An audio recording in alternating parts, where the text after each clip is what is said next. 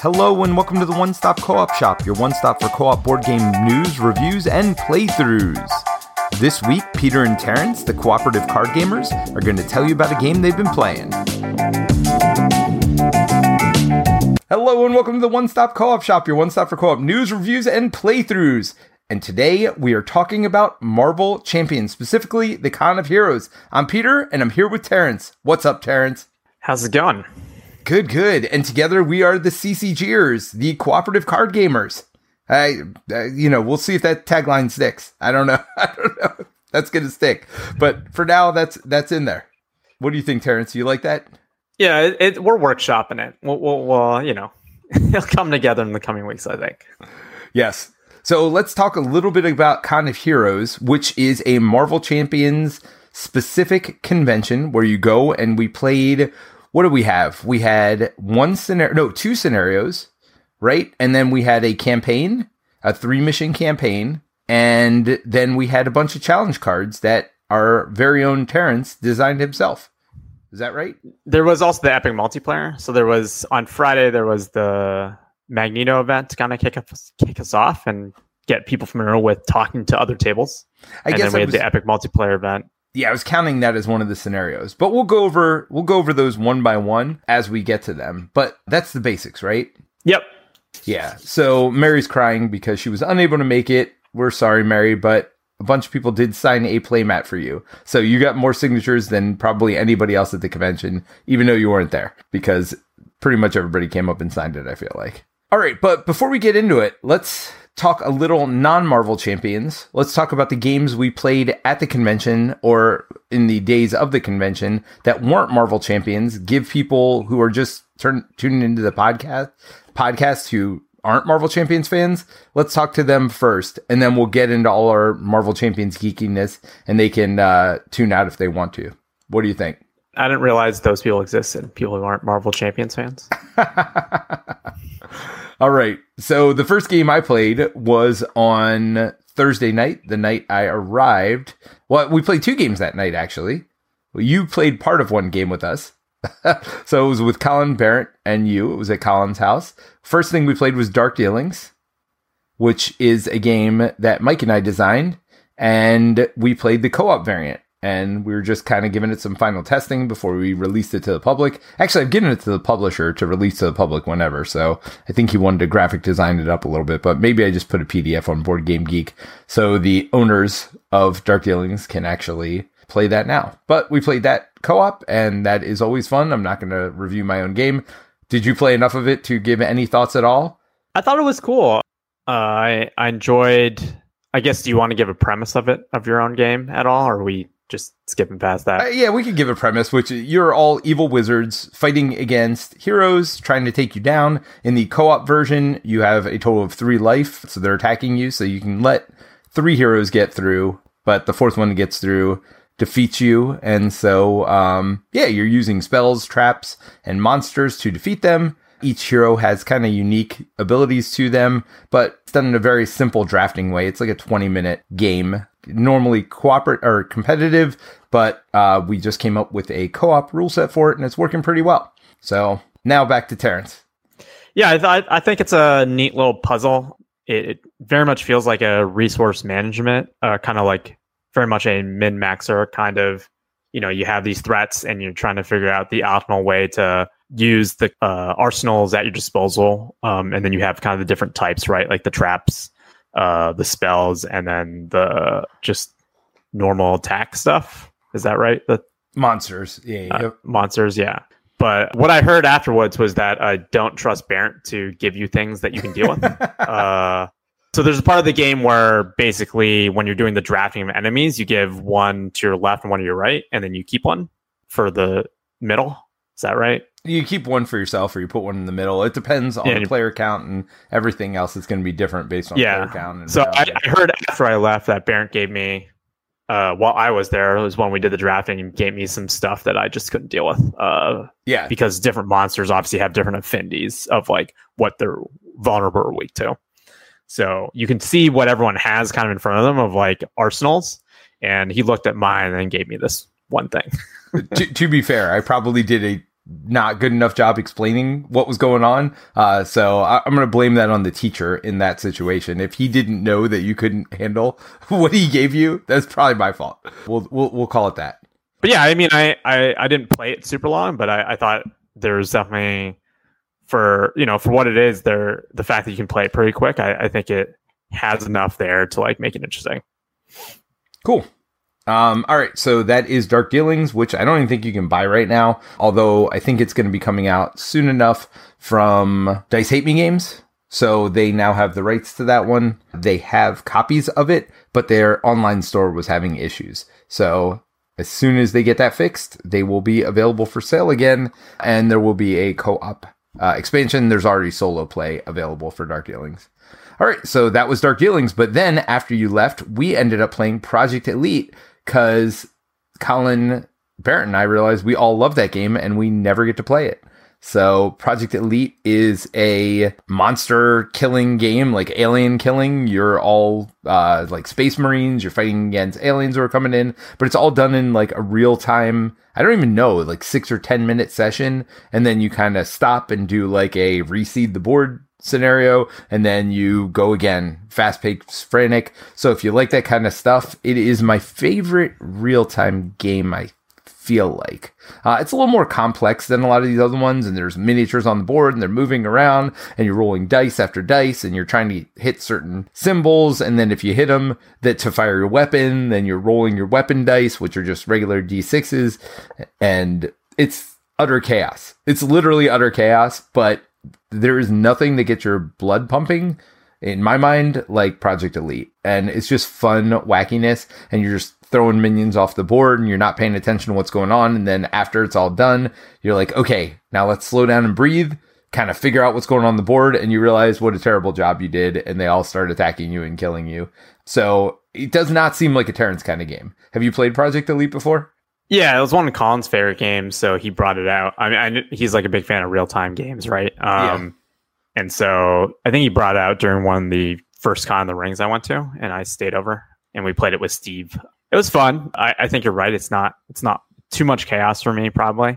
Yep. Uh, and I think it's it like you know he has a pretty big table, so I think it's like also hard to like reach sometimes in a like four player version of that game. Oh yeah, four like, players. Move move the yeah like move the thing where I need to where everyone's like trying to do that.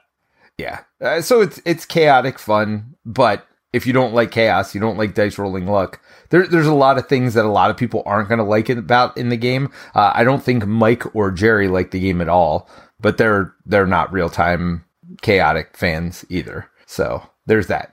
But I like it a lot. Colin likes it a lot, and Barrett likes it. So you got to kind of feel feel yourself out for what kind of uh, whether you like that or not. I think that's probably enough of a description to know whether you're going to like it or not. Now, the one thing I guess I'll say is it's pretty expensive, and I don't even know if it's available anymore for something as I don't even know that I'd call it light, but I mean at the end of the day, it is kind of light. But there's a lot of cool miniatures in it, and you're like, I don't know it, it's probably too expensive for what it is, but yet I'd still pay for it again. So it's hard for me to, I guess, say it's too expensive for what it is when I'd be willing to pay for it. So uh, I enjoy it. You know, that that's all you need, right? Makes it worth it. Yeah, it's I don't know. For me, it's just fun. Like, there's no way to describe it. Like, if I described all the mechanics to myself, I could probably, you know, nitpick it to death and come up with 50 things that are wrong with it. But none of that matters when you're playing and throwing aliens off the board and like you got your special hero power and you're going and searching things and you're doing all these things and all in real real time you know it, there, there's no way that any description is going to describe how fun it is or again i think how frustrated you'd be um, if you don't like that kind of stuff sometimes just like beating on bad days yeah it's a you know it's a thing it is a thing so i do have one more game but do you have anything that you played that was not Marvel Champions. That was not Marvel Champions while we were there. Well, I know you played at least one game because I saw you playing it over uh, and over. You and Kennedy Hawk on, on Thursday. Well, any day, or, or just in general. In general, yeah, yeah, yeah. The only other game I played that wasn't Marvel Champions was Ashes Reborn, the Red Rains Cor- Corpse of Viros. So, yep. You want to tell uh, me you guys played that at least like fifty times? It felt like we only played it two and a half times. Uh, we had to clean up uh, on opening Saturday, I think, right? Or opening Friday. Didn't have time to finish our game.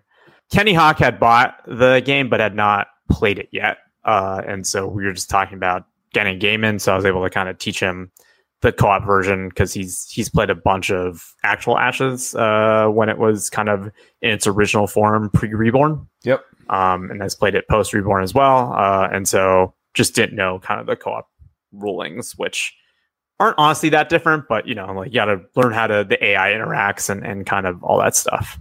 Yeah, I mean the nice part about that game is the AI tur- turns are pretty quick and pretty easy to understand. So once you do it a couple times, I'm sure he could go home and never have to open the rule book and, and be just fine with it since he knows the base game. So yeah, that was fun. We got a lot of people who stop by just ask us about the game because if anything, the game is is pretty right. The artwork. Yeah, the, both the artwork being good, and then also I, I kind of wish more games did do the kind of full bleed promo art style art. I think it just looks really nice. So is that that's not promo cards though? That's all their cards, is what you're saying? Yeah, it's all their cards, but I like I, FG does it as promo, right? Like it, it is the kind of promo frameless design. Yep. And you know, just lets the art stand out a little more, you know, because it takes up almost all the card.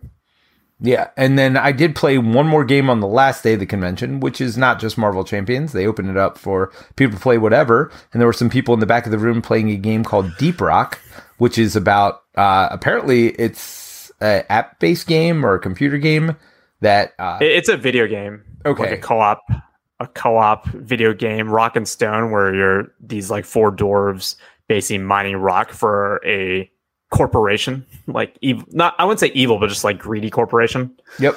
And yeah, that's what the game is. So this is a full-on miniatures tactical board game where you're each controlling a dwarf. On your turn, you get a certain number of actions. I think it's two or three. I think it's three actions. And you could do things like do your special ability or move three spaces or fire one of your weapons, in which case you roll some dice. Uh, and each weapon has like custom dice. But one of the interest, so a couple of interesting things about the game. And, and then you have an objective for the mission. So our objective was to go out and mine these certain things and mining is an action as well, where you roll this white dice that tells you if you mine one, two, or zero things.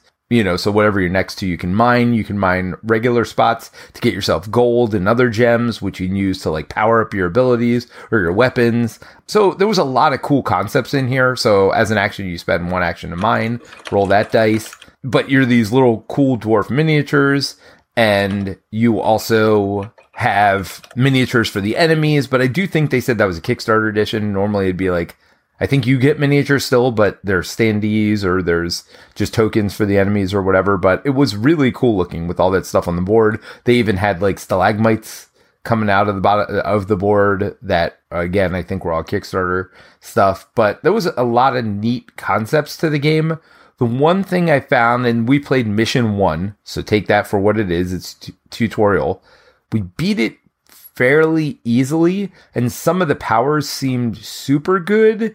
Like I had a power that like put a shield down, and the enemies couldn't like attack you if you're on it, and they couldn't move through it. Now they could still shoot you, I guess, if you're on the other side of it, but you know, for the melee characters, seemed like we did have a character get knocked down. So for like an action or two actions, I can't remember, you could stand them up. So I just stood another character up and threw a shield down on him, and then they like couldn't attack him again until my turn came back. But then I could throw the shield down again. Apparently, this was like something I could keep doing for an action a turn. So we beat it fairly easily, although I guess I say that with, again, one of our characters getting knocked down a couple times. So maybe it wasn't as easy as I thought it was. But um, yeah, it was fun. And like, there's like a time track, but you draw an event card after every player's turn, and like the time track may or may not go up, which could advance things, and like the enemies seem to get harder and harder as the game goes on. So there, there was a lot of things to like about it. Um, I enjoyed my entire time playing, but it did feel like it was a little easy at the end of the day um, with all the cool stuff we had. So, but you know, if you like miniatures games, you know, dungeon crawly type games, I think it had enough unique, cool stuff. And I also think it was straightforward enough to play with families. You know, I'm sure my son would love this game as an example. So that was Deep Rock. I really enjoyed that one. Did you have any interest in it or you done anything? I, I played the demo. I think Steve taught it when it was on Kickstarter.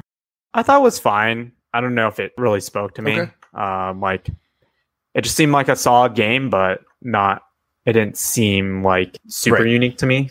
I could see that. And I know I know like some other folks also played it at the con for the first time, and I think they expressed similar things. So I, so like it was fun, and they would play it again, but they didn't feel like they needed to. They wanted to own it. I would like to play it more. Is where I'd leave that. At. I think Steve played it on the channel. So if you want to see some playthroughs, I think we have some on One Stop Co-op Shop streamed. I believe Steve played it during Kickstarter, and I think Yeah, he- I, I think Steve, Steve's definitely a big fan of it. I know Colin's also a big fan of it too. oh, so there's probably a playthrough Uh, on the main channel as well. Yeah, I'm not sure. I, I think Steve got his stuff fairly recently, like within the last few weeks. Okay, I feel like So- he did a Kickstarter preview of it. Maybe he did it on Tabletop Simulator. So Yeah, and I, I- think Colin says he. I'm pretty sure Colin said he was playing this with his kids, and, and he really likes it. So Well, that's what I was saying. It's very family friendly, right? Like nothing is overcomplicated in the game. So it's definitely, oh, that's the other game we played. I played Uno Flip. Totally forgot about that with Colin and his family, which is Uno, but you flip the deck every once in a while. And I didn't do very well. So that's that's Uno Flip. oh yeah, that that was hilarious. Uh, I I was there watching you Yeah. get utterly destroyed. Um, it felt like the the the Degnans versus Peter. Well, at one point, I had a wild card and one card left. And as I was putting the wild card down, I did not say Uno. Like every other time, I had been pretty good about saying it pretty early. And Colin called me on it. So I feel like that was my winning opportunity because by the time it came back to me, nobody else had changed the color. Now, maybe they would have tried harder had I not had to draw like four cards or whatever the heck it is. But yeah. So then I started calling Uno out after I played every card, even when I didn't have one card left. I was like, wait, there's no penalty? Sure. Uno. Oh yeah, uh, I I guess after the con I played some games because I stayed with Colin and and Barrett came over on Monday, and so we of course played Ashes uh, as one does. Wait, with three of you? I no after Barrett had to leave, so we played that right before I went got went to the airport. Okay. Um, but I just wanted to bring that up because you know I already talked about it. Uh, Yep. But I actually bought Colin Ashes and it was in Shrink when I went over to his house. So you know I, I taught him the game. We also played Valor and Villainy. Oh, yeah, that game? Yeah, Steve loves that game. Um, and Mike loves that game. yeah, it's fine. You're not Uh, much of a dungeon crawl fan. It's also not much of a dungeon crawl. I feel like it suffers from like it's a fun game, but I think it suffers from the same problem, in my opinion, of uh, games that try to do both like a boss part and like a thing before the boss. So Right. like an hour of need, right? Like I think the problem is it's basically like two different games that share half the mechanics, and so then like half the game is basically done, and then you just have the combat mechanics at the end and uh, the villain turns are just way too long i think to activate for like what it is Yeah. you can definitely tell it's like even more so like i, I think ashes d- does a good job of adding co-op and solo onto an existing kind of pvp game right. but you can tell like they added stuff onto a game where like it it mostly works but it kind of doesn't always fit right you know I forgot it was a PvP game first because it to me felt like a co-op game when I played it. Because you're just like going around exploring dungeon tiles, stuff pops up, you kill it. Like that's really a lot of what the game is. And then you know once you d- achieve a goal, which is at least for the first mission to explore a certain number of tiles, this big boss comes out, and then you got to kill it. yeah I, I don't I- know how like that the- the- would be competitive. like, like seems weird. I, I don't know. I, I just felt like the, the boss thing fit, wasn't it wasn't that it was anticlimactic, but just felt like it shut off half the game, which is exploration and stuff. right. Like you don't flip any more tiles over. Like there's no reason to kind of like do a lot of stuff anymore. And so kind of felt like that like when we were playing Hour of Need, it's just like, oh, all the like things you do around the board now you don't do them and now you just fight Yes. this boss. So uh, so I feel like it, it I don't think it's specific to Valor and Villainy. I just think there's a lot of board games that try to straddle both of those things. And I feel like it it is really hard to execute that really well, in my opinion. Makes sense. All right. Did you all play anything Um, else? Uh, and again, there are many then- plays of that on both channels. So And then yeah, the other game that we played was Monster Hunter. So so I own Monster Hunter, but I had not played it because it came right before the con. And so Colin taught Barrington and I Monster Hunter, and I I, actually know was anything about that. So tell me, tell me. uh, it, it's a it's a boss battler.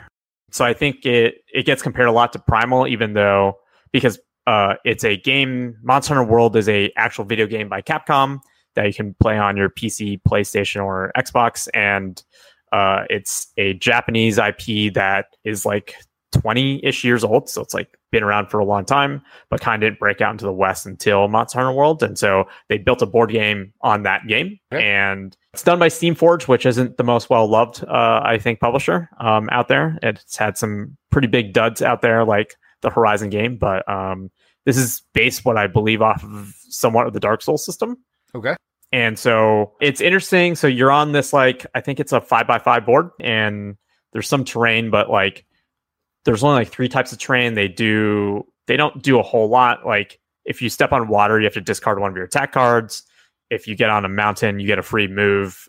And then bushes actually like reduce your threat. But I was surprised how good it was. You know, it's not the most in-depth one, but it there's like enough there mechanically that it's pretty interesting. So you have a stamina board and you can only put five cards on it.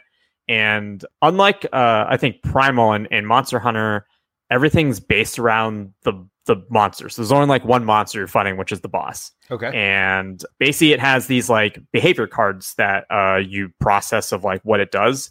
And so on the the backside of the card, you get to see if it targets the closest or farthest hunter, and you get to know which body body part it's going to attack with.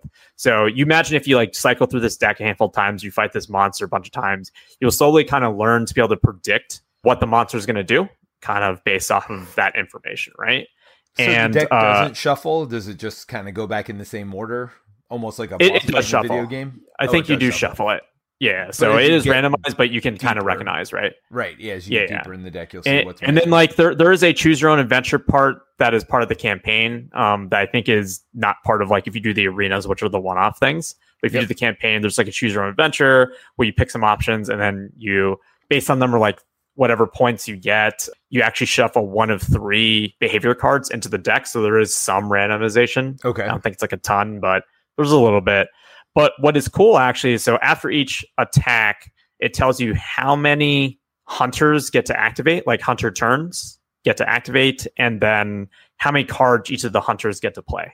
So it can be anywhere from like three cards, one card, whatever. And it's based off of kind of like, you know, like you can imagine in the video game or whatever, like this monster did like a really fast Yep. attack. So you don't have a lot in between to kind of react to it. This monster did like a really heavy attack. So now like every hunter can now, you know, kind of wail on the monster, right? Um, and so I thought that was kind of a cool mechanic. And then the way they kind of balance so that the same player isn't always going is that every player has to go once and then you kind of flip your tokens back over, right? And um, then you can start activating. Yeah. and then yeah, so like so if you you can't go twice. activations, let's say the monster did a big attack or whatever, they give you three activations. Could one character activate if they were the last character to have gone of the four, and then activate a second time with after you Yep. flipped everybody up? Okay, Yep. So you get to pick who gets to go. Um, it's just like every time you activate, you flip your token down, and then once everyone is activated, you get to flip it up, and then anyone can go again. got it. So, so your attack cards have agility values on it, and basically, when a monster does an attack, you can either eat the damage and subtract base your defense value. There's like elemental stuff too. So, like if you do fire damage, you don't have any fire me- resistance; you just take all of it. Um, but then they'll also have a dodge value. So then you can clog up your stamina board with like cards by putting them face down to kind of dodge the attack completely. And so one of the things is like there is a big part that's like stamina management where every turn when you go, you get to remove one card off of it, but then your your weapon kind of deck that you're using has cards that will obviously help you remove more than that. Um, and so you kind of have to balance and and every turn you get it's kind of like a deck building game where you discard down and then you can draw up to five cards. So like any card you don't want to use, you can discard. And then there's also a separate kind of like Oathsworn and, and other games where there's no dice, but you draw like off of a damage deck essentially to decide how much damage you do. So Uh, similar to uh, Gloomhaven as well, where it's like plus Yeah, or yeah, minus to whatever your base. There's no minus. It's it's like basically values from like I think one to four or five or something like that. Oh, okay. And so, like, say you do an attack and you draw one card, it could be in that range based on your weapon. And then if you draw two, you kind of just add the numbers up. The monsters have different armor for different parts of the body. So, depending on what side of the monster you're on, you know, you attack which body part. And then certain attacks have breaking value. So, then you can also break the monster, which will change its behavior as well or give you more parts. And so, kind of the, the summary of it is like you, uh, you also always, even if the monster blocks all the damage, you always do a minimum of one. So even those like one point damages still always go through, gotcha. um, which I think is cool. So you never feel bad about you know, like essentially missing or something. Yeah, Is I mean, there a board? Like I- I'm trying to picture this. You keep yeah, it's a five by five board, so you're moving you're moving around the board. so it's not really like primal because primal is like directional, right? No, no, no. Yeah, primal, you're you're only positioning, and this one, the monster can push you. Uh, Like if he runs into you, you don't take damage, but he moves you, and then you just you only take damage on attacks and But it seems like it's still a pretty small board, so still very many. Yeah, yeah. It, it's it's you can't like kite the monster super well because it's it's just not that big of a board. Right. Right. So it sounds a lot Um, like even and Trespass Odyssey or any of these boss battler games, uh, Yeah. adventure tactics. So, what are your I- final thoughts on it? Like, I mean, obviously, I- I- don't need a review, but you know, just I, I think it. I think it's really good. I mean, I haven't played. I've played Oathsworn, obviously. Um, I think it's it's Oathsworn is definitely like a deeper game, uh, Yep. and more complex. But this one's definitely. I think the like playtime to how crunchy it is is pretty good. Like how you can did do a battle in probably like like forty minutes. I think you can do a battle. Oh wow. Yeah, yeah. So like like the for how in depth it is, like is pretty good for the time, right? So like Colin's excited about it because he can play with his kids with it. Another one of those kind of things. Yep. Uh, in this boss battle genre, where I think that's harder for like, you know, he, he- says like with Oathsworn sometimes with Barrett, like they just go over and do a story for a night and they don't even get to do like the Well, boss that's why battle. I don't do the story stuff in Oathsworn because it takes too long. I do Yeah, the yeah. story. yeah, so so the choose your own adventure, for instance, is like ten minutes because it's not a deep story. You're like Got hunting a monster down in that thing, and so like in an hour you can play a, a hunt and do the choose your own venture, and also go back to base and like basically build gear, right? So Oh like, wow, pretty amazing. pretty pretty good for like the time. I think the biggest downside I think is just there's a lot of errata, and so we're all waiting kind of for Steamforge to send out the the errata cards and, and packs. Um, kind of kind of fix that. So. Yeah, you kind of wish publishers would do that before they sent the game out, but yeah, it, it, I feel like they must have just printed stuff from beta. yeah.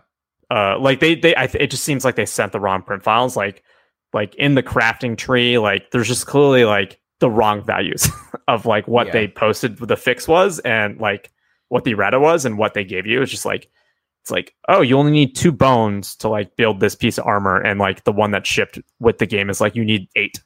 Right? Oh, it's like yeah, what it's, it's, you know, like like it's just like major change in different. values. Yeah. I mean, Like I it, it can just seems like they thought the campaign sh- was going to go longer, and then they shortened it after playtesting or something, right? Yeah, I can see as a publisher how it could happen though, because as you're playtesting a game, you have all these cards in a file, but then you get the final versions of the cards, and like now it's in a different file, right? And then you playtest with the new stuff, with the pretty stuff, and you're like, oh no, I need to change this value. So now, do you change it in the playtest files? Do you change it on the final files? Like, you know what I mean? Like, there, there's just there's a lot of ways that this kind of thing can get messed up. So yeah, I, I could see as a publisher how this could happen. Now, how it could happen with all of the cards, that seems weird to me. Or, or a, a large percentage of cards, but I could see how one or two could slip through. No question about it. Like, you, I mean, we've looked over files like 10 times now, and it still feels like every time we're still catching stuff. So, just a little insight from the other side. It is not an easy process, that is for sure. And the more cards and the bigger the game, the harder that's going to be. Yeah, there, there's so many cards in this game, man. Like, Yeah. I definitely had to buy like a set of new sleeves to sleeve the entire game because I think there's like over a thousand or something. I think if you buy the all in, So you just bought a thousand sleeves. yeah, So you added like, you know, two hundred dollars of the cost of your game. Come on, Terence. that's like it's like twenty bucks, man. Yeah. Yeah. Sleevers. So speaking of sleeving, you ready to talk some Marvel champions? Yeah, All right. So everyone I play with had sleeves.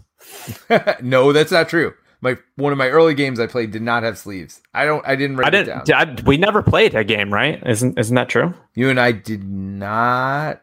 We were gonna play one night, and- and Mary asked this question earlier. Did you play Lord of the Rings? I kept asking you to play Lord of the Rings. Believe it or not, Terence was the one who kept saying no.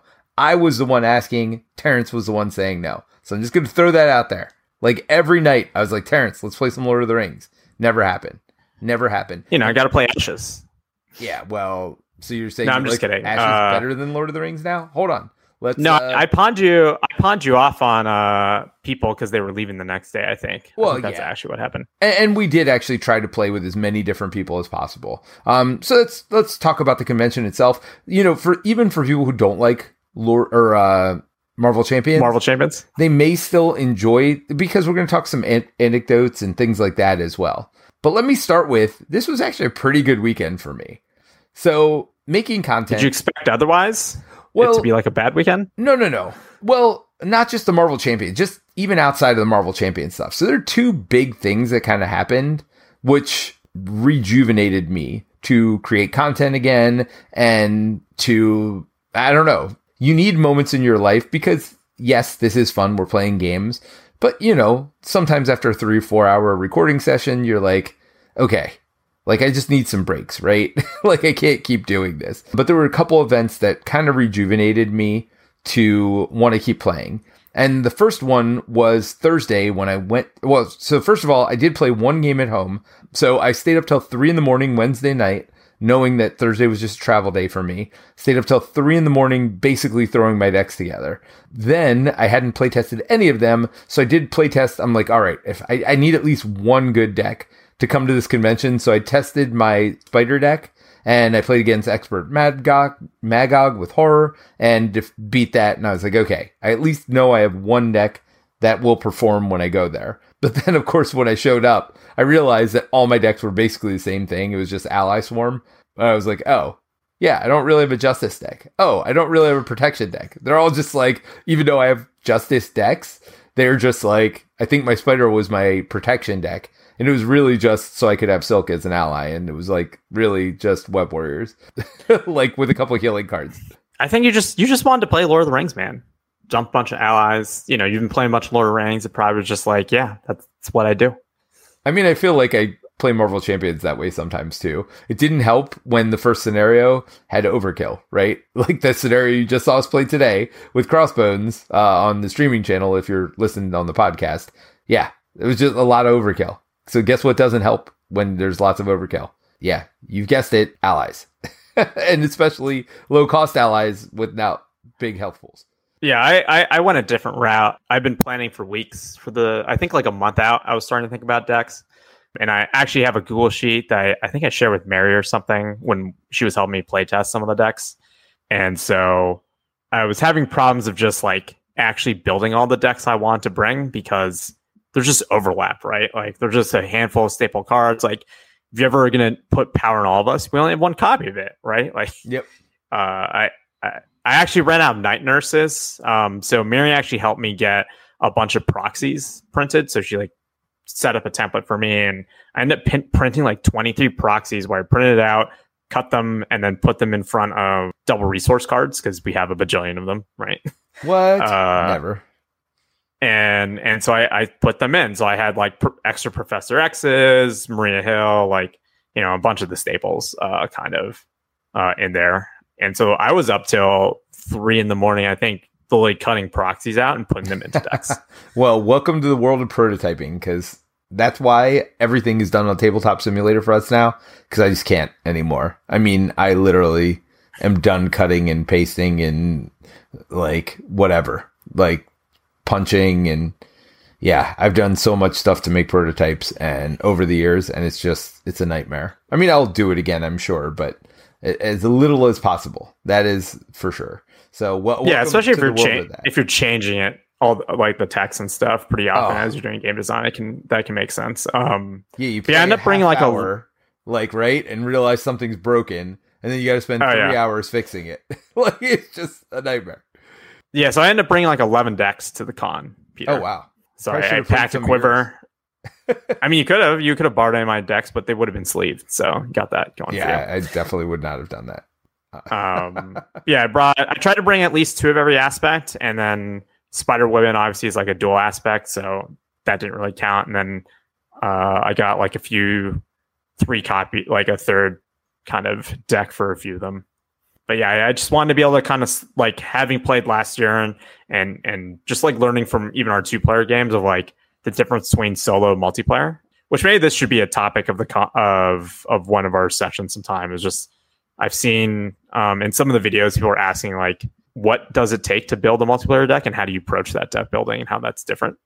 Um, oh, it's very. But I just kind of cards have different yeah. values. Just think of that one card that removes threat for every player from side schemes for every player in the game. I mean, that card can be huge. I mean, it's scenario dependent, but it's also player count dependent. There's, I mean, obviously the alliance cards also are other obvious choices. You know, the higher player count, the better. Um, but yeah, we will make that a topic. And, and I think that crosses genres as well. I don't think that's Marvel Champion specific. So I think just as a collectible card gamer, you know, discussion, whether we're talking about Lord of the Rings or whatever else, I think lower player counts versus higher player counts do make a difference when building decks for those games. But yeah, so I, I just wanted to have a deck kind of for any situation. Um, I tend to show up to a lot of groups that I play with and just let everyone kind of pick a deck and then kind of filled. And honestly, most of the time, the fill you needed was protection. So yep. I played a lot of actually protection, Spider Man, and Ghost Spider, depending kind of on the flavor. And so th- those end up being the most successful decks, actually, um, which was fun because I I like protection, but also I think it just lets people at the the play group kind of do their thing. And yep. speaking of solo and and and multiplayer, I, I think protection true solo, unless you're doing like certain kinds of builds, are a thing that don't sing nearly as well in solo as it does multiplayer. So it's fun to kind of break those out. No, for sure. Um, all right. So I did say there were two things that kind of remotivated me. So building decks was not one of them. Uh, I know. oh darn it! I, I, thought I thought that was going to be it because you spent so long on it. No, on no, no. Monologue. Yeah, but and this didn't happen until the end of the weekend. But there was something that happened in the beginning that kind of rejuvenated me as well. Uh, but at the end of the weekend, we did win, or didn't win. We got runner up for best podcast on Board Game Geeks Golden Geek Awards. The winner was This Game Is Broken. So congratulations to them. I do listen to their podcast.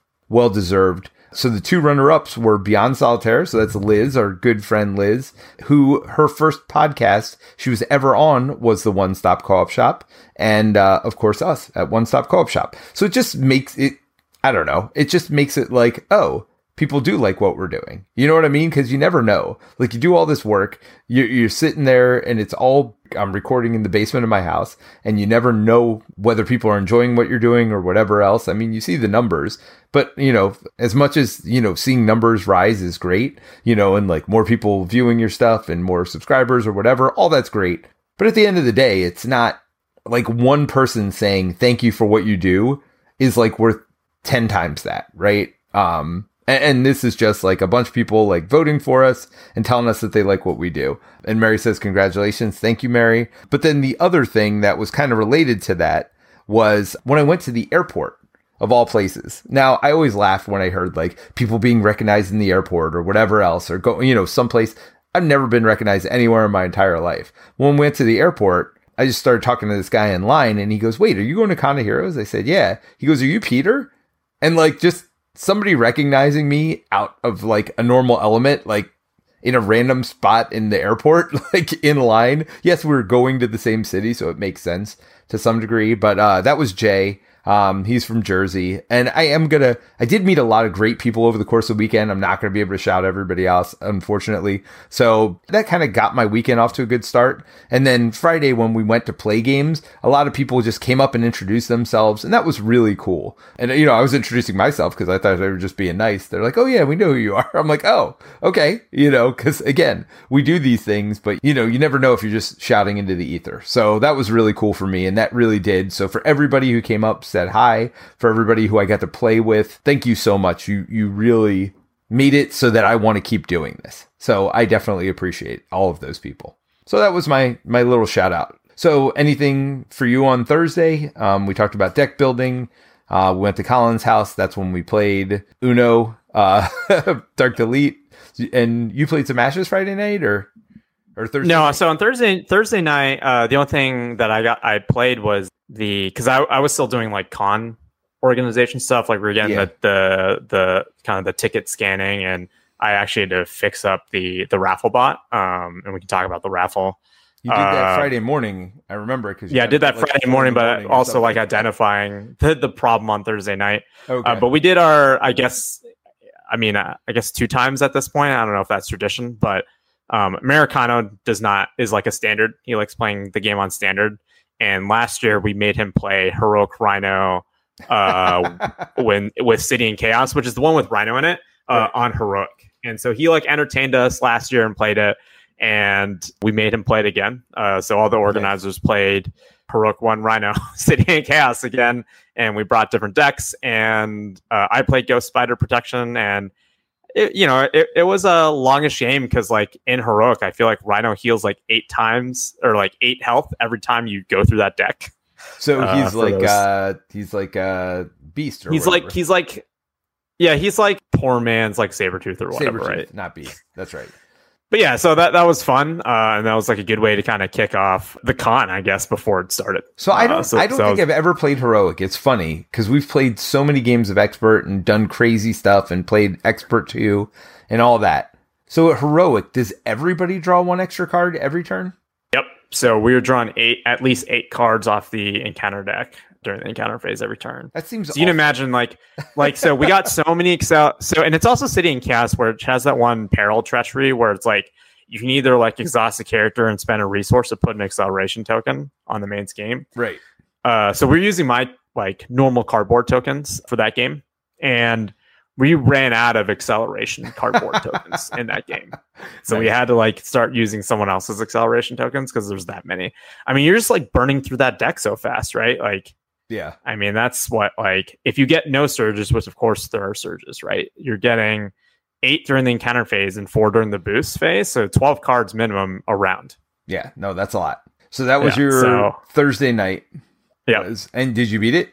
Yeah, we did beat it. I mean, we were up till I think like one a.m. or something. And I mean, that's like, I mean, you got back near the tail end of that, right? When else we were finishing and then cleaned Yep. up. So Yep. Yeah. So I did see you playing it, but I didn't realize you were playing. I saw the number of encounter or the uh, acceleration tokens. I remember that. That was. I was Yeah. like, wait, against It was- Rhino? What's going on here? And then, uh, Yeah. yeah, you explained the whole heroic thing. Uh, all right. So Friday, Friday morning, I actually played a game. Oh, you guys were playing Ashes, I believe, in the morning yeah, we didn't finish. before we went to the con and I pulled out Cyclops and played I don't not even a half a game, just a couple turns against Expert Hela. Again, seeing if I wanted to play this deck with other people. And it turns out Was the verdict yes or no? it was fine. Yeah, yeah. No, I liked it and it went well. But then we went to the con and started playing. First game I played was Expert Mutagen. I guess that wasn't. So when we first went in, I found a group and, you know, we started playing. And I guess there was no. That wasn't a scenario. We were just somebody wanted to play. No, no. It, it was it was kind of just free play because you know I people trickle in. I don't, I don't know when people get in at the at the start of the event. Um, and some people are still working on Fridays too. So we had our first event, which was the Magneto event, starting at one p.m. Yeah, so somebody said, go ahead and play Star Lord. We expect chaos when you play.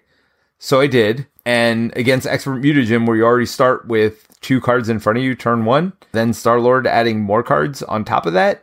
Did Did you take a card on the opening turn? You're just like I was whatever. I'll not take planning four. on it, but I think I did. And I've taken a card turn one. Well, That's what you say every time. I'm not planning on taking this card, but then you take a card. yeah, yeah, no. So, uh, yeah, it was total chaos from turn one. Of course, turn one, I got shadows and I got triple. Was it Was it the card that you took? No, it was not the card I took. Come on, Terence. It might have been the card I took. Um, I, I got shadows and I got triple attacked. So I was down to like one health or two health I mean, or the- something on turn The one. fact that you were even alive after three attacks is pretty. yeah, well, somebody crazy. chumped, uh, chumped. Somebody blocked one of them. I think I had a chumper for another. But I mean, it was just like, yeah, it was no bueno. Like I just, I was like, oh, we're gonna have to sweep turn one. Like this is it. like I can't remember. Actually, I did not have attack and a chump. It was definitely. Oh, and one of the attack. Yeah, no, I think I did. But one of the attacks that got through was like a four boost and a three boost. It was crazy. So I think I only actually got hit by one of those, but it was like the worst possible draw for the one I actually got hit with. I was like, oh, well, that was fun. like, so uh, yeah, it, it, it was just bad from turn one. We actually survived for quite a while and kind of hung around, but it ended up being a loss at the end of the day. Mutagen's tough, man. Like, you forget how tough Mutagen can be until you play it. And of course, we're playing expert. I don't know that there was any, uh, there were some crazy modulars in there too. So to, to make it even harder. But yeah, no, I mean, if you don't get a good start on Mutagen and then you're playing Star Lord on top of it, uh, which just adds to the chaos. Yeah. Yeah. That, that did not go well. Did not go well at all. did you play anything before the event or was the event, or did you not play anything Friday? No, I, I played some games. Yeah, so you know, I spent the morning scanning people in and handing out swag, as you do when you organize an event. Kenny Hawk did not scan people in last year because something with his phone, and then he got a new phone this year, and he also couldn't scan people in because his kid threw his phone on like the floor and broke the oh, charging port on the bottom of his like new iPhone. Oh no. So the only way he could charge his phone was, is like through wireless charging, which is like slow, like his molasses, right? And so that meant that he couldn't be using his phone for most of the morning, like like using the camera scanning people in, uh, in case like you know he'd talk to his family or something, right? So so he he opted out of scanning people in. Uh, I think he just doesn't want to do it or something at this point, but Oh yeah. uh, yeah. So Anything you can do so- to get out of that, that's for sure. yeah. And so that's what I did for the morning. But then uh, after kind of most of the people were checked in after the first hour or so, we we I just like walked around kind of the floor to see what people are doing. A lot of people were ready in games. But this is probably actually one of the highlights uh, for me of the con. I found there was someone who was tucked away in the the like far away from the opening doors, like in the back left corner, and he had like you know like the BTST like villain board set up so he was like setting up basically a solo game uh, at the con. He had like you know like a Shield HQ kind of like briefcase of like all of his cards and stuff. And Kenny Hawk and I basically sat down and just started talking to him and was like, you know, what's up? Like, are you looking for people to play with? And you know, he, basically told a story like how he came to the con and he's really shy and had never played like has never played a multiplayer game with someone. So we went and got our stuff and played our first game with him, right? And That's awesome. we end up finding a, a fourth person. So we played a four player kind of skirmish game of Magneto. Um, and we finished right before the start of the next Magneto event, like the actual Magneto event.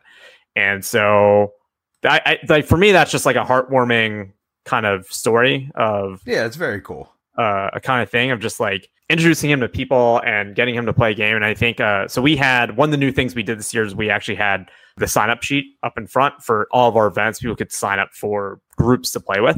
And I feel like you did that for every event. Yes, that's why we never played together. Um, Well, that's great. No, and I just kept like people kept asking me to play, which again, going back to the points at the beginning, and I just kept saying yes. Like, Yeah. um, well, you know, not all of us are as popular as you, Peter. People don't ask me to Stop. play, so I have to like sign well, up the for last groups. day, nobody was nobody wanted to play with me anymore. My reputation had, uh, you know, the people that actually played with me at that point, they're like, oh yeah, this isn't fun. Now we see what Terence has to deal with every single week. But yeah, no, Well, you didn't. you to play with Steve.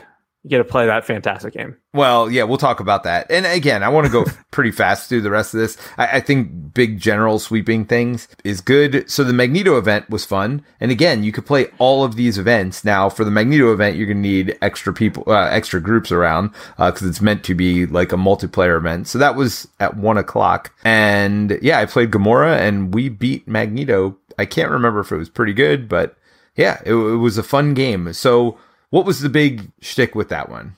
Yeah, so I actually designed this one, so I, I'm I don't know about proud of it, but I, I I got good feedback on it. Um, so it's pretty standard game. We didn't want to do a whole lot of crazy stuff. Uh, so the kind of the two changes to make it a little more interactive with the different groups was every 20 minutes or so, Mag, one of the organizers, uh, so people had to basically take the Brotherhood modular, which has you know Toad, Blob, Pyro, Avalanche um, in it, and set that modular aside. Um, so you know that means it's going to come into play at some point. So every 20 minutes, basically, Mag would announce which specific card uh, would go f- in play face down as an encounter card with the first player. So that you know kind of turned the heat up of making the game a little more interesting, and then I think thematically kind of cool. And then the kind of interactive part with the other tables was that anytime you finish one of the, the those like side schemes that are like the main ones that are part of basically defeating Magneto, you got to go to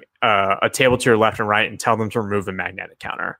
And then the the first group that actually won, when they reported it, everyone got to remove a magnetic counter uh, from their game. And Yeah. so So that- I misheard that, and I thought it was anytime anybody won. Uh, you have to remove magnetic counter, so that was my moment of uh, stupidity when I yelled out, "Hey, everybody, remove a magnet counter!" But somebody had already won before us, so I was like, "Oh, it's not every time; it's just the first time." Sorry, never mind. Put your magnet counter back on, people. But yeah, no, that was yeah, what- that was good. Uh, I mean, it- Yes. Again, it felt like a normal game, but it was cool that Magneto was getting his buddies coming in throughout the course of the game, right? And it was timed in such a way, at least for our table, that it wasn't the same person kept getting stuck with, you know, with them coming in uh, each time. So, and the longer the game took, you knew the more bad guys were going to come in. So it actually almost gave you a reason to rush through it a little bit faster as well. So no, I thought it was ve- very well designed. Good job, Terence.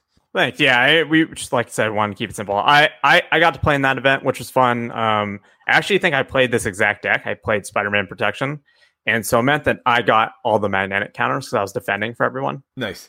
Um, and it, it was just like I didn't take like any damage from defending. I just took damage because he literally would throw a magnetic missile, like one of the sentinels, in my face, and most of the time that sentinel was not even in front of me.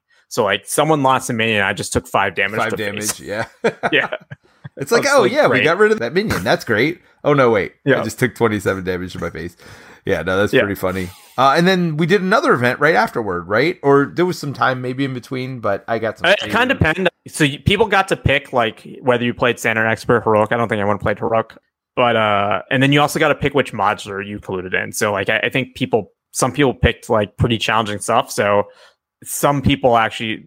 So the next event was at 4 p.m. and that was our actually epic multiplayer event, the first one that I know of in Marvel Champions. Multi, um, that's kind of- multiverse meltdown is what it was called. And again, Yeah. all these cards are on Tabletop Simulator or conofheroes.com. You can go and you can find all these cards. Yeah, so it's it's a pretty hefty modular, and what's cool about it is that it allows you to actually make any scenario epic multiplayer. I believe the card count is 17 cards or something like that. So oh, I didn't pretty realize that. pretty hefty modular. Um, one of the pieces of feedback I got was that it feels like uh, it can take over the scenario a little bit just for how many cards are in there. The Winning Hand podcast that actually did just one on on of Heroes talks a lot about this modular set, but just briefly, like this one centers around Kang and America Chavez, and kind of the idea is that you're traveling through the multiverse, and there's a permanent side scheme that when you beat it, it flips kind of to the other side. So on one side, there's an amplify icon, and on the the reverse side, there's a crisis symbol. Um, and then when you beat Kang, basically America Chavez comes out, and you have to kind of beat the flip side of that side scheme to kind of bring her back. And you know, every time you flip it, like Kang comes back, so you're kind of like juggling that. And then there's a bunch of cards that go in the encounter deck that have a new keyword that we introduced called the multiverse keyword. So there'll usually be some effect that happens, like when you defeat this minion, it'll say like the first player draws two cards. And then the multiverse effect is you get to go to a table and tell them that they can also get this effect. Yep. Um, and so so we used to actually have like negative effects in there, and we removed them to just have positive stuff That was good. because it would kind of that. it kind of sucked to go to town and be like lose a card or something, right? Like the inverse of draw two cards, you know? Yeah. Um, No, no, that was the right choice. Definitely the right choice. Yeah, no, it was fun and it was cool. Like people kept coming over to you, like, "Hey, do this" or "Hey, do that," and then when somebody gave something to you, you'd be like, "Oh yeah, you do this." Yeah, and they were all very thematic. They all had to do with like something that would have happened in the multiverse. So no, I, I thought that was very fun modular, and we played against Klaw, and that was the recommendation, right? Yep. Yeah, so it was fun. And then we played. Uh, we got kind of again player's choice after that. That night, we I played Cyclops against Sinister Six. Why? Because I like Sinister Six. It was I, I suggested that one, and that is always a good scenario. So did you play any more that night after you were done with the uh, two events? Yeah, I got to play one more game. Uh, I mean, it was pretty pretty late, I think, because I think it was probably by like seven or something. So with the venue closing at ten, I, I think I fit like one more game in. So we did Mojo with sitcom and, and kind of did like one of the challenge cards. Uh, a lot of people up were doing the challenge cards. I noticed that night or whenever there was downtime, uh, people were definitely doing the challenge cards. So that was a nice ad because you could just shuffle them up and like draw a challenge card, and it would be something from Mutant Genesis or from Mojo, and you just have to play it normal, except there's like one slight change to the rules or whatever to make it harder. And they were challenging for darn sure. So, but it was nice. If you're like, what do you want to play? I don't know. Just draw a random challenge, right? Which was cool. Yeah, I mean, I didn't actually see the challenge cards all too often, but it was nice to hear that some people got value out of them. Uh, I think some of the feedback we got was like people didn't even really know what they were or how to use them. Yeah, there wasn't like directions um, for them. So maybe we can do that better next year. Yeah, that's fine. Uh, I, I, think it was good overall. So it was Friday. I promise Saturday will go quicker probably because Saturday was the campaign. And you just saw mission one again. If you watch this on the streaming channel, you saw mission one where you go against Crossbones. Uh, so I sat down at a table and uh, again, I said I wasn't going to shout out everybody that I played with this weekend, but I really feel like I got to shout out this one person. Uh, I was playing with a, a, father and daughter, and the daughter was 11 years old, and my daughter's 11 years old, and I have played this game with her many times, and she patiently sits through and plays a game with me. But after we're done that game, she's just done. She's not playing uh, a second game for sure. And so I played with this 11 year old and her father. Her name was Jubilee. She was awesome not only did she have, you know, more focus than I've ever seen a kid her age have, but she was really very good at the game as well. So just a shout out there to Jubilee. Just amazing job playing. Uh, yeah, that was that was really cool for me to see and then come home and be like, "Why can't you do that?" No. No, I would never do that to my daughter. But yeah, it, it was fun to play. So the scenarios, the campaign, I'll just quickly go over what happened. Mission 1, we actually beat. Now we are playing standard. We did start with the environment card in play. Mission two, we lost when we played standard again with the environment card in play. Then we lost again. Then we stopped putting the environment card in play and rejiggered our decks um, and lost again and lost, I think, a fourth time. And then I think it's the fifth time we played. It might have been the fourth time we played. We decided to just beat it once because we were halfway through and we had a million minions out and a million side schemes out. We're like, you know what? We're just going to call it a skirmish game and say we won and move on. so we played that one four or five times. The, uh, the, second one, the middle one, which we'll probably play on our streaming channel next week, um, was a little bit longer. It just, it was so punishing. It felt like, like there were so many side schemes and there were so many just epic minions that came out and they were all tough because of the scenario, uh, whatever, the, you know, the show environment. So yeah, that one was tough. We never really beat that one. And then we played the last one, which was so the second one was Master Mold. Who was the third one? Mojo.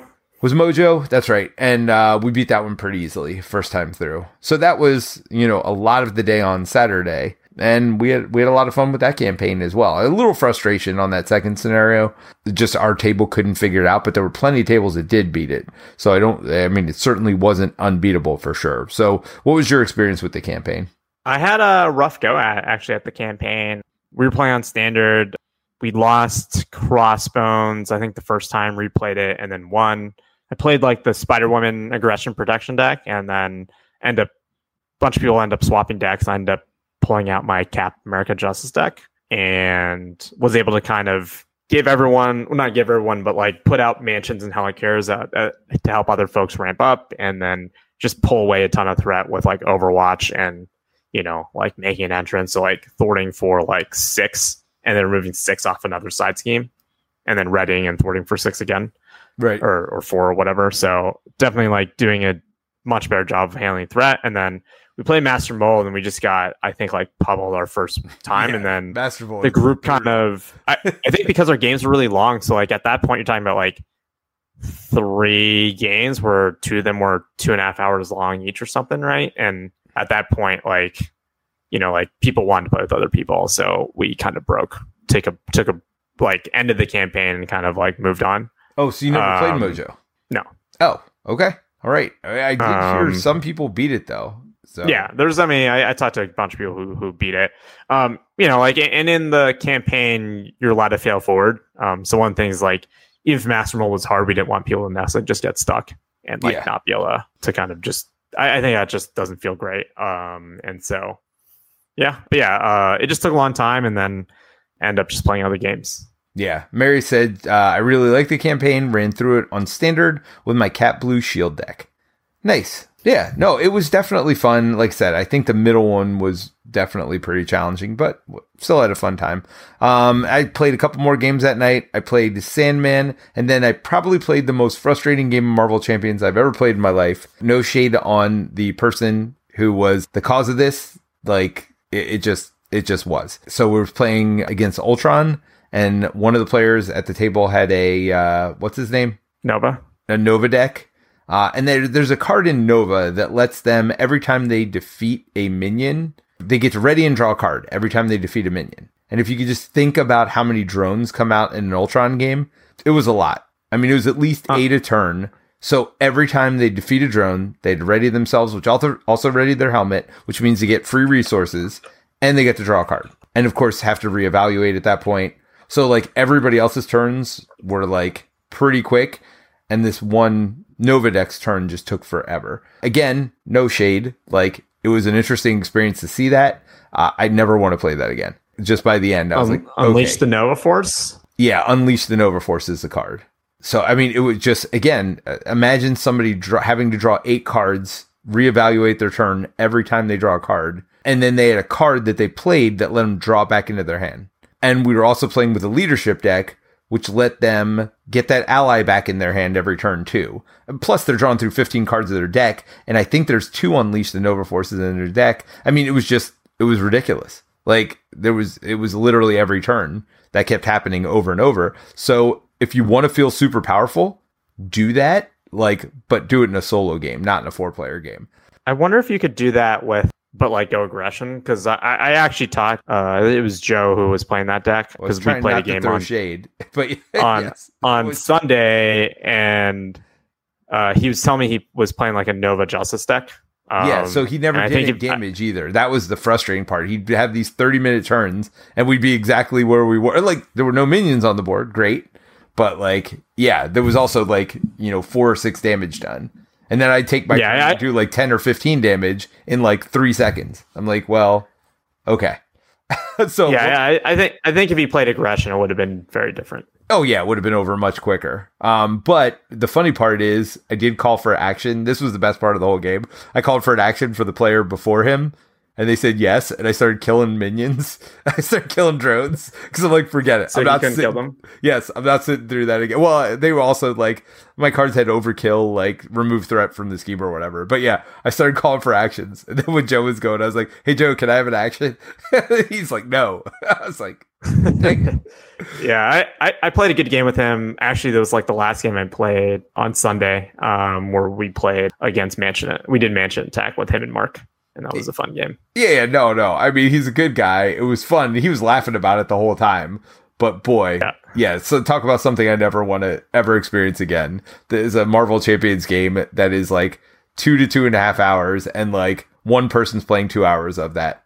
You know, like three quarters of the time is one player with one deck. Yeah, that that uh, I feel that way sometimes when people play like Gandalf decks in Lord of the Rings. It's just like, why did you bring a Gandalf deck? Where yeah. like it's just like they they like you know it's just like they do stuff on their turn where they gotta like find a card from their deck look at the top five or whatever do a thing swap cards from their deck to the top of their deck and just they just do so much stuff that it's just like everyone's like done right? Like they were done with their turns like five minutes ago yeah. And I tried to when players were having longer turns, like I'd go through, like do all the actions I could, then I'd set my cards down in front of me, like that I'm going to play with the cards I was going to use to pay for them. Now, of course, yeah. things sometimes change during your turn, but for the most part, I, uh, yeah, that, that was my, my strategy. Yeah. So any notable games Saturday night for you after the campaign or the, yeah, the, the only game I played at the con afterwards. I, I guess I only played events because we did Sandman, like you're saying, and that was an event where Sandy Sandman, uh, where basically Cop from MCM was going around making puns, and if you smirked or chuckled, you got a bunch of sand counters. Yeah, um, I heard some people got like five sand counters uh, nice. uh, on their thing, which you know definitely in- impacts the game. yes, uh, a little bit, and so yeah, that was a good game. Uh, I played with Maxco and uh, I think a relatively new player, Austin, who was playing Ant Man for the first time, and he just like crushed it. Uh, he also brought like the BTST like hero board for Ant Man, and it's like giant size, so it can fit the giant card. Nice. and that thing was uh, just like insanely large. It was kind of hilarious when you have like your normal hero card on this like massive board. Yeah. The funniest part about that game for me was I was using my Gamora deck again, and uh, I had my Nebula ally come out pretty quickly, and she took her one damage, so she's sitting on one damage, and I ended up drawing a um one of those uh spears. What is that? What Yep. they are? Would give them plus two Energy attack. energy spear. Energy spear. Yeah, so I drew one and gave it to Gamora, and I literally had her shoveling out sand for the rest of the game. So she had like three or four attack. I can't remember what it was. I think it was four for some reason. Maybe I Yeah, it's like plus two, right? And she's a two two. yeah, two yeah. two two. So she was literally she was shoveling sand for the rest of the game for us. So it's like, look, there's my sister with her shovel, just taking out She, sand. she lost. She lost the competition. yep, I mean that's that's what it is, you know. That, but it was such a nebula thing to do. Is she's you can just see her with that like angry face, just being like, I can't believe I'm sitting here shoveling sand. So uh yeah, no, that that was the funny uh, memory for me from that game was Nebula just shoveling sand. I think she's literally the only one that took out sand the entire game after her first turn. Maybe, maybe Gamora shoveled a little bit on turn one or whatever, but yeah, after that it was Nebula the rest of the game. So it was pretty hilarious. Yeah, and then after the con, I just played Ashes with Candy Hawk, so I didn't play any Marvel Champions. Okay, yeah, and that's when I ended up playing Ultron. You and I were supposed to play a game that night, but you're like, no, no, no, go play with them. They're leaving the next day. So I did, and I had fun, except for, yeah, that was the Ultron game. Uh, all right, so Sunday morning, I played the most random game of Marvel Champions in my life, and you'll never believe who it was with. You already know, so I guess I can't.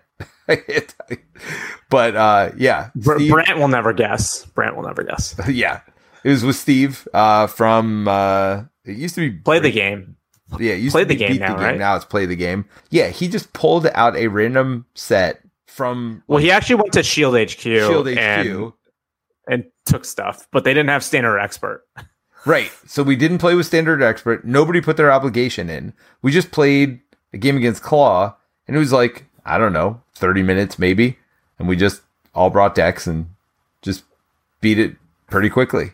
So it was fine, but it's pretty random. It's like, uh, and then that's when I played Deep Rock, and then there was a Magneto challenge that day, right? Oh, oh no, that was just one of the challenges. I played the Magneto challenge. Yeah, what'd you think of that?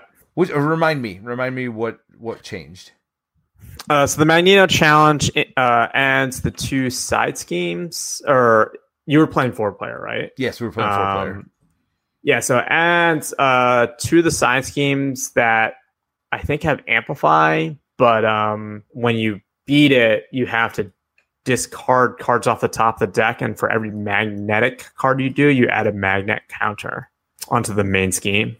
I think and we so might have lost it the first time and then beat it the second. It was a longer game, but like, I mean, it's a Magneto. Magneto is not a short game. And I think somebody actually, this is another game. Somebody asked me to play Star Lord, which just again extends the game. Like I felt bad. I was the one making that game long. I can't remember if we lost the first time or not, or if it was. I think it was just really close to losing, like several times. Like a bad flip would have killed us, and I think we actually just survived through it and ended up winning our first time through that mission. But I might be wrong. We might have had to play it a second time. But either way, it was it was super fun. It was what you'd want out of a challenge, which is super challenging. But yeah, the group I was playing with had played through all of the set up to Magneto, and that was their last one from the main. They hadn't played any of the Mojo yet. They were looking forward to playing the Mojo challenges, but they'd beat all the other challenges, so they wanted to keep going with the challenges. And so, yeah, no, we had a uh, a fun time doing that. But that was my last game of the weekend because that was Sunday, and then I had to take a flight out because we're only there till like six or whatever. I, I, I had played Deep Rock that day too, so yeah, it was fun. All in all, good time. So, how was your Sunday? I got to play Mansion Attack twice with uh, Joe and, and Mark. Like I said, uh, I think Andy and joined us for the first game where we tried it on expert and then got some bad draws and kind of got crushed. Uh, and then played it again on standard because they had to catch a flight or they had to like leave for the airport. So Yeah, we didn't, kind of didn't want to get a longer game. And I think Mansion Attack is fun, a bit random, um, but is that any longer because you got to take down that third villain, and it's only two in standard. Uh, and we we just got really unlucky on the first flop. We got a cafeteria as the starting stage two side scheme, which if you're playing with someone who's playing classes Protection feels bad because that's the one that has retail one, Oh, um, yeah. which isn't good for anyone has tough. And we got Toad, right? And like Toad sucks as the opening one because it's just no one wants to discard cards, you know? So it, Right. it just like it was just like a bad setup, right? Uh, for just like getting up and running. And then I played another game of Magog on standard with with uh Sko and Joss and Austin um with the Inheritors module, and that was fun. So that's all. That was it for you on Sunday. Yep. And then I went over to Colin's house and had uh, a home cooked meal. Nice. Yeah, no, we had two. You had two home cooked meals then. I ended up having one on Thursday night, and you came over and joined me for that, and then you had a second one. So nice. Yeah, Colin. Look at Colin being a hospitable host while we were there. And it's probably more Monica than Colin, let's be honest. Yeah, no, it's certainly more Monica than Colin. That's for sure. Yeah, cool. So overall impressions, I really liked it. Um, there was so the, one of the cool things because I wasn't there last year for the entire convention. There was always something to do. It wasn't there wasn't really downtime. So there was always a new scenario being set up. There was always something going on, except for that last day, which again, people were playing. We saw people playing Spirit Island all weekend, whether it was at the con on Sunday or in the hotel. Uh, every night I saw that same group playing Spirit Island, which is one of my favorite games. So that was cool. A lot of four player Spirit Island. But yeah, it was just fun to, like, for me, that there was always a new event. It's not like, well, what should we play next? Um, and even for those times, the challenge cards were perfect for that because again, you just shuffle up. Or for me, like I wanted to play some of my favorite scenarios. So I was like, hey, you have this Sinister Six? Yep, let's play that. I wasn't expecting, because, you know, you always think to yourself, what am I going to do? Am I doing the same thing the whole time? But because it was always a scenario or a multiplayer event or whatever else, there was always something new and different that you hadn't experienced before that you got to play for the first time with a bunch of people who are also playing it for the first time. So for me, that was one of the coolest parts of the convention. Now, I know you, were, as one of the organizers, knew a lot of what was coming. What were some of your favorite moments or things, you know, that, that you got out of the con this year? This is our second year, so uh, I mean, I don't know if you would have said those the same kind words uh, last year. Not that it was like a bad event last year, but you know, our first year you're just not doing as much, right? Like you're just trying to make the con happen, and so we had some events, but we definitely didn't do as much. Like you know, we had the a new standard which we've played a bunch on the stream and the campaign, and you know that's kind of it, right? Like we definitely did a lot more this year, and so you know that was a lot of the stuff we just we wanted to do people like the events and we want to do more of them Yep. but we didn't want to overload right so i think we did two events a day and and i think that was like a good kind of balance um i also got good feedback that you know sandman's not a super hard scenario and people liked kind of having that scenario to end the day on saturday after kind of getting crushed by master mold Yes. um, yeah. uh that did feel good. you know, some people, a lot of people kind of cruise through the cam- some people cruise through the campaign, but I think a lot of people kind of struggled. So we got some feedback about that. But yeah, I, I, I thought it was good. Um, I think probably the highlights for me was just you know that that story I had about playing with that the person who's never played with anyone at the beginning of the con. Yep. Um, just but actually like we didn't know how. I, I think when you do any of this stuff, you never know how well it'll be received. So I'm glad the events were for the most part pretty well received. Um, generally pretty good feedback on the campaign, but I think some people would have wished uh, it was easier. So Sure. that's some stuff we're taking back. And then, you know, like ways for it to ratchet up for people who want that difficulty. But I think just having the player sign up and the uh, the players wanted kind of flag was not a thing I think we knew how much they would be used. And the fact that they were used at every event, like the sign up thing. And so we had, I got some feedback because we sent out the survey. Like some people used it who came in a group. Like I, I think sometimes you expect people who come together, like in a group of three or four, to always play together, Yeah. uh, like the entire weekend. That's what happens when kind of Steve, Colin, Barrington, and I go, and I have to like make an effort to kind of break away from them. So I'll be like, I'm not playing a game with you. I'm going to play with other people, right? Um, Yeah. but they'll like play the whole con together, right? And there was people who actually were like, no, this is great. Like it allowed me to play with other people because I could just sign up for an event where we would just sign up for four different groups, right? And so we wouldn't be playing together. And so that was like really neat to hear. So, you know, you, you don't know how how well that that would receive. I, I've heard at other cons when people have done those kind of things that no one uses it. So uh, I, I think it just was a sign of like how welcoming and how also like people want to be playing with a bunch of different people, right? And don't necessarily just want to be playing with the same people because that's part of the beauty of like bringing all these people together. Yeah. We did have a, uh, a question. This is actually a perfect question for you, Terence. Uh, Aaron asks, where do I find Marvel Champions cons near me, California? Local board game shops don't have anything. Is there a web resource that gives locations? I, I don't think you did that this year, right? Like, so Con of Heroes is it. Like, it's, I think, the only Marvel Champions specific convention. It's in Minnesota.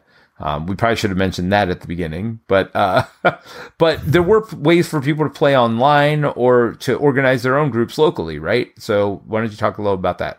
Yeah, I mean, yeah. So, so organizers, we none of us actually live in uh, Minnesota or Minneapolis. Uh, I guess as a funny fact, um, and so we all actually organize a remote um, in four different cities. But yeah, we we do the fan. Con- it's a fan convention, and we basically don't we don't get paid for it. Uh, and so we do it, and just as a way, kind of based off of Con of the Rings, which is one for Lord of the Rings that we saw happen uh, in the same venue. And so we do that just to kind of have it as an event for people and people are local and travel in. And and so we haven't really thought about organizing it outside of there nor probably do we have the kind of capacity and plan to do it. But if people want to i know uh, like peter's mentioned all the stuff we've done all the print and play uh, we make that freely available. It's obviously on tts but if you go to the conofheroes.com you can go to the website and click print and play. You can see the stuff that we have for both this year and last year and you can go print that stuff off and like I guess like yeah, bring it to a local group. thing and, yeah. and play with your local group. But but it sounds like you're also asking like how do I find a group because your local game store doesn't necessarily have anything going on. Um, I don't know if you have any advice on that, Peter. No, I mean, there's ways to do it, meetup groups, things like that. But that's hard for a lot of people to, like, if you haven't done it in the past to find Marvel champions, I don't think people are going to come together to do, like, the kind of hero scenarios, right? I mean, the real answer is, you know, you come to Minnesota and play with the rest of us. Uh, you try to find people online. But most of the stuff, like the, the campaign is definitely soloable. There wasn't anything that the new standard is fun to just throw into what you already have. And so, yeah, I mean, there's not really a good way to do it. I mean, if you go to conventions like Gen Con and say, hey, you know, there are mar- online Marvel Champions communities, there's a Discord for Marvel Champions, there's Facebook groups that are Marvel Champions, there's Reddit groups that are Marvel Champions. So, you know, if people are talking about coming to Gen Con or whatever, say, hey, does anybody have the kind of hero stuff, I'd love to play some of that while we're there. And you could probably organize it, you know, at a big, a bigger convention like Gen Con or whatever, PAX Unplugged, things like that. But again, none of those are West Coast. Uh, maybe Dice Tower West. Uh, I know a lot of the Dice Tower folks love Marvel Champions, and none of them were at Con of Heroes, so maybe some of them would like to try some of the scenarios or whatever. So there are ways to do it, but you're going to have to be more proactive about it. Or again, just come to Con of Heroes next year. And I'm sure if you showed up next year and were like, yeah, I want to play some of the stuff from last year, I'm sure people would be happy to play with you. I know I bring all my stuff every year. So I will at least have the Con of Heroes stuff. I might not have the exact scenarios we need, but if you bring those scenarios, I mean, again, you can print and play all that stuff online too. Yeah, I guess just interjecting for how you can find group, groups locally uh, like Peter mentioned, the Facebook and Discords. There are actually, I believe, in both the Holo Heroes and MCM, there's a local meetup channel. And I definitely have seen people who live in California that have kind of piped in. And so it might be worth ch- like joining those discords if you haven't and just basically saying, Hey, I'm looking for people wherever it is in California uh, to yeah, kind of meet up and play. yeah, because uh, I know Addercop flew in from kind of I believe the LA area, somewhere in California. So there's definitely people who, like like Peter said, California's a big state. There's definitely people playing Marvel Champions in your area, but but again, it's big, so it's also hard to drive, right? So I think yeah. some of the challenges with California is that even if you all, if there are a bunch of people who live in like the LA area, that could be like a two hour drive right yeah. to meet up. So I can imagine not wanting to do that, but it's definitely worth checking out and, and seeing what's available. And I, am sure there's resources. I don't use Facebook, but I'm sure there's also in the Marvel Champions Facebook group. um, Well, and- searching there or kind of posting. again, we want everybody out there to go buy Marvel Champions because that's how it keeps being made. That's how it keeps going. But there's certainly online resources like the Tabletop Simulator, the mod we use. They put all the scenario stuff in there. They still have last year's stuff and they have this year's stuff from of Heroes in there. So Hitch, uh, Hitch's TTS mod does a very good job. Now, again, it's not in place of playing physically, but it's another option. It's another way where if you're in a remote area or you don't have a, a local game group that wants to play, you still, you know, buy the cards so you can play solo, whatever else. But there is a way to play online with people. That's how Terence and I play. We live halfway across the country from each other, and we still manage to play every Friday night uh, using the Tabletop Simulator mod. We've also both bought everything there is to buy for the game, so I don't feel guilty at all about that. So yeah, so there are that you know that's another possibility as well. If you can't find anybody locally, again in the Discord, wherever else, I know a lot of us end up playing on Tabletop Simulator, so that's another option. Yeah, I am sorry I don't have a better answer there, but that's kind of. I mean, it's Uh, hard. admittedly, actually, I, I don't even have a local play group yep, uh, in Austin, to be fair. So there used to be one, just like a cooperative LCG group I had at my local game store before the pandemic. And then my local game store basically replaced all their game tables with shelf space to sell more games, Yep. which makes sense from the pandemic and has no interest on going back. So yeah, and I mean, the, who I play with, I, I mean, I I uh, I fathered my game group, so uh, that I play Marvel Champions with. so I play with my kids. So yeah, that's probably not as, as good an answer for everybody. yeah, uh, I feel like that's a, that's a long that, That- that's, a long term investment. Yeah, yeah, yeah. I Yeah. mean, you you'll be able to play the con of uh con of heroes uh 2035 at the earliest if you start trying now um for that for that solution. Uh so probably not the best way to go. Yeah, so board game lawyer says, "Hey all, hello board game lawyer." And uh Aaron says lots of possible resource ideas, thanks.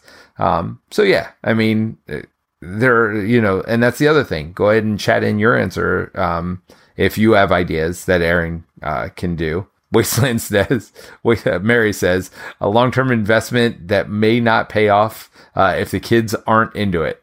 Yes that is very true. Uh, and aaron says gotta start him young. I don't know. My 11's the youngest. I guess she was maybe 10 when she started playing but yeah, they, they have to have a certain level of focus. And that's what impressed me so much about Jubilee. Um, she was an 11 year old with a tremendous amount of focus and ability to play all day. And then she's back on Sunday too, with the whole family on Sunday. And she's an older sister. So I, I guess I'm starting to see a little bit of where that patience may come from. Uh, definitely having to deal with younger siblings. And probably she likes the fact that she gets some attention from her parents because she had a, f- a few younger siblings as well. So uh, I- I'm sure that's that's part of it. It helps focus when you're like, well, if I don't focus, I don't get my parents' attention. So let me go ahead and stay on this. But uh, yeah, no, it was very cool. Overall, great time. Highly recommend it. The con itself is super cheap. I mean, what was it 50 bucks, 55 bucks? And then if you wanted to play mat, which I highly recommend, it's like 20 or 25 bucks for that. Like, you know, you're talking about less than 100 bucks to play Marvel Champions all weekend.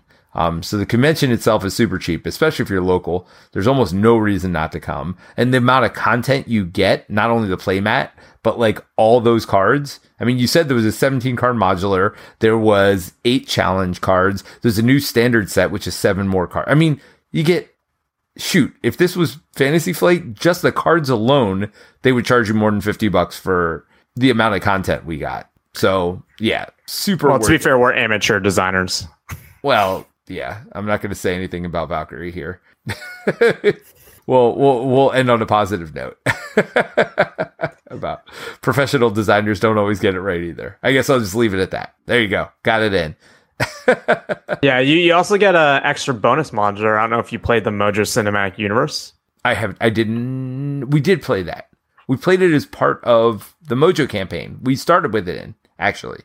Uh that yeah, was you don't have to. I, I I think it's ju- it's just like it's a standard Mojo setup there. So Yep. But we but did what's fun is like you you can then use that with the Mojo scenario. So I think one of the things that we heard a lot was people really like the show setting stuff. I know we do on the stream, right? Um, Yep. and so you can just use that uh, in your collection of, of show cards now. Um, so that was just like a nice bonus modular that uh, not everyone I think played during the con because it wasn't required. Yep. No, we definitely played it, and we will play it again once we get past Master Mold next week, which you and I are going to have to come up with a better plan than we did this week, which was let's just rush them down. Yeah, that's not going to work. That was your plan. My plan was protection. And your plan was way better than mine. So, uh, yeah, we're going to have to come up with a good plan next week um, because Master Mold is no joke. So come back if you want to see mission two. Again, there's not really carryover from game one to game two. You know, it's not like you have like, oh, you won, you get this. You lost, you get this. There's none of that. So it's a campaign in story only, not necessarily in the fact that you're like leveling up as you go along. There might be some progression that holds over from game two to three. I can't remember, but no, a lot of fun. So join us next week. And for those of you on the podcast, hopefully you enjoyed this. And, you know, for everybody out there, hopefully you come out and join us at Con of Heroes next year because I'm sure it will be happening again because uh, lots of good experiences there. All right, everybody. Terence, Bye. Bye, everyone. Thanks for joining us again for the One Stop Co op Shop podcast. Check out our YouTube channel at One Stop Co op Shop. Also, join us for games and discussion on our Discord channel. You can support us on Patreon at patreon.com slash one stop or leave us a review on iTunes. Thanks again, and we'll see you next week for another top five list. Eight plus two is five, so it's one. And you got Widow. Boom, boom, I boom. Can't play, I can't. Oh yeah, I can flip down and play Widow.